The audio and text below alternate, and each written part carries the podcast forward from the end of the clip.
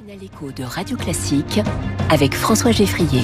6h38, bonjour Jean-Pierre Champion. Bonjour. Bienvenue dans Comment j'ai réussi sur Radio Classique. Vous êtes le directeur général de Chris Group. Chris, au départ, euh, c'est une coopérative euh, d'entrepreneurs euh, il y a une cinquantaine d'années. Quelle était l'idée du début? L'idée qu'un groupe d'entrepreneurs se réunissent, se regroupent pour être plus fort notamment dans la façon d'acheter les produits et la façon de communiquer. Donc la force de frappe euh, sur les achats pour réduire les prix, tout simplement. En particulier, mais aussi euh, pour communiquer. 1500 magasins aujourd'hui, 1 euh, milliard 400 millions d'euros de chiffre d'affaires, 6000 collaborateurs dans les magasins. Vous êtes le leader? Même s'il euh, y en a un autre qui dit qu'il est le leader aussi. Euh, non, je crois que maintenant, ça n'est plus contestable. C'est plus contesté. Nous avons une part de marché de 16,5%. Voilà le message pour Optique 2000. Euh, Est-ce que c'est une force donc d'être une coopérative? C'est évident, mais vous êtes à la fois distributeur et producteur. Oui, ça c'est original. Euh, rares sont les distributeurs qui euh, se lancent dans la production. Donc il y a une première décision qui consiste à dire est-ce qu'en plus de distribuer, j'accepte de produire et ensuite où produire en France ou en Asie? Et donc, euh, vous produisez comment? Donc, nous avons décidé de produire en France à peu près 30% des verres que l'on distribue, que l'on que l'on vend dans nos magasins, euh, avec une usine qui s'est implantée dans les Yvelines. Donc, l'archi-domination des silors dans ce secteur du verre, euh, vous, vous avez dit stop? Il y a plusieurs acteurs mondiaux. Euh, et nous pensons qu'une PME peut tout à fait produire à condition de s'allier avec un acteur mondial. Nous l'avons fait avec un, un japonais qui s'appelle Oya.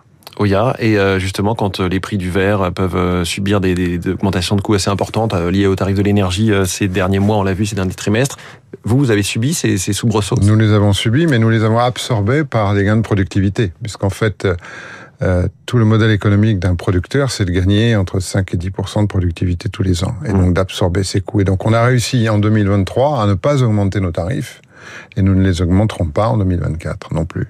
L'usine en France, à elle seule, elle fait donc un tiers de vos verres Absolument. Euh, depuis quelques années, vous faites aussi de l'audition. Oui. Euh, pourquoi euh, tous les grands noms de l'optique semblent s'y être mis euh, Qui a copié qui? Alors nous n'avons pas été les premiers, pour une fois.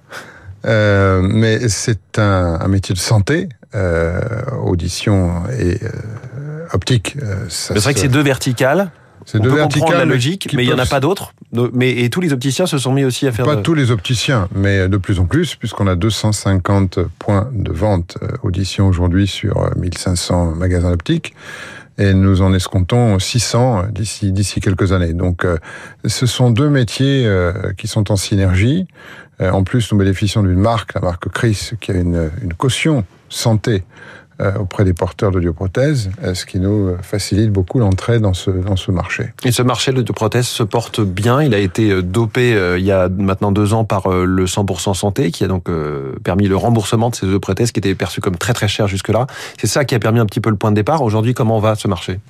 Alors, ce marché, effectivement, avait un retard en taux d'équipement. Contrairement à l'optique, où quasiment 99% des Français sont équipés, ça n'était pas le cas en audition. Et donc, le fait d'avoir un reste à charge zéro a boosté de manière très euh, significative euh, le marché, qui a pris euh, quasiment 30% en quelques années. Mmh. Et dans l'optique, comment ça va? Alors l'optique, le marché de l'optique se porte bien, il est porté par une démographie favorable. Le marché a cru entre 5 et 6% en 2023, nous avons cru dans le même temps de 8,5 euh, et là-dessus, dans l'optique, on laisse entendre que le, le 100% santé, là, pour le coup, a été un petit peu moins adopté, à la fois par les Français, par les opticiens. Qu'est-ce qui a fait ça? Mais pour la raison que je viens d'évoquer, à savoir qu'il n'y avait pas de retard dans le taux d'équipement sur mmh. le marché optique. Mais on dit aussi que les opticiens ont un petit peu moins joué le jeu, c'est-à-dire que bon, le deux prothèses, si elle est tant qu'elle est petite, ça va. Sur les lunettes, il y avait un côté, il y a moins de lunettes jolies dans l'offre 100% santé. Oui, c'est possible, mais enfin, c'est d'un bon rapport qualité-prix, je pense, le panier 100% santé. Mais il se trouve que les Français euh, ont des mutuelles qui les remboursent relativement bien, et par conséquent, c'est euh, finalement à l'assuré de décider euh, ce qu'il achètera. Le monde de l'optique, il semble bouger relativement peu vite. Est-ce qu'il y a de l'innovation quand même? Oui, il y a l'innovation. Nous-mêmes, en tant que producteurs-distributeurs, ben, nous avons innové il y a deux ans, nous avons lancé une nouvelle gamme de verres.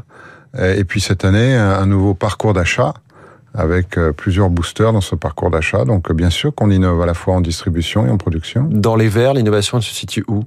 Alors l'innovation, d'abord on a lancé un, un traitement anti-salissure, ce qui est très pratique pour les pour les lunettes. Euh, et puis nous avons innové également en matière de, de pricing, puisqu'en fait nous avons considéré que la dernière technologie euh, de verre et la protection des yeux devaient être en, en, en série, c'est-à-dire euh, ne pas donner lieu à une augmentation de tarif, Mm. alors que le confort, lui, devait faire l'objet d'options, ce qui n'était pas le cas euh, jusqu'à présent dans, euh, chez nos concurrents. Euh, on a l'impression que la vente sur Internet n'a jamais pris dans le secteur de l'optique. Elle a pris sur le marché de la contactologie, puisqu'il y a à peu près 15% du marché qui Donc se les- fait les online. lentilles, c'est Les lentilles, exactement. Pour les paires de lunettes, c'est plus compliqué, effectivement, puisque les euh, consommateurs attendent un service, ils souhaitent essayer des montures, ils souhaitent bénéficier d'un tiers payant, ils souhaitent bénéficier d'un conseil, Mm. euh, et par conséquent, Internet n'est pas encore à ce niveau. Comment vous regardez les initiatives sur la téléconsultation euh, pour les ophtalmos et notamment ces cabines de consultation installées dans ou à proximité d'opticiens? C'est l'avenir, la télémédecine. Euh, La téléconsultation euh, euh, aujourd'hui fonctionne. Il y a plusieurs expérimentations. Euh, Donc il y a une, il y a un, un- un ophtalmologiste et un et un futur porteur de lunettes qui sont en liaison euh, dite synchrone, c'est-à-dire qui communiquent entre eux au travers d'une télé, une, une, une- Un une écran, visio, outils, tout, sim- ouais. tout simplement. Euh, il y a d'autres formes de télémédecine, comme la téléexpertise, avec un, un médecin qui intervient dans un second temps Mmh. sur la base euh, de, de, de, de premiers examens qui ont été apportés par un opérateur. Euh, et donc, euh, ça permet de réduire le temps qui est nécessaire pour prendre un rendez-vous avec un, un, un ophtalmologiste ou avec un, spécialiste des oreilles, un Ouais. ORL. Donc vous allez pousser ça Bien sûr, on, a déjà plusieurs expérimentations dans notre réseau, à la Euh, fois en audition et en optique. Et dernier mot, quelle est votre stratégie pour euh, grossir encore dans les années qui viennent? C'est convaincre toujours plus de- d'opticiens de vous rejoindre?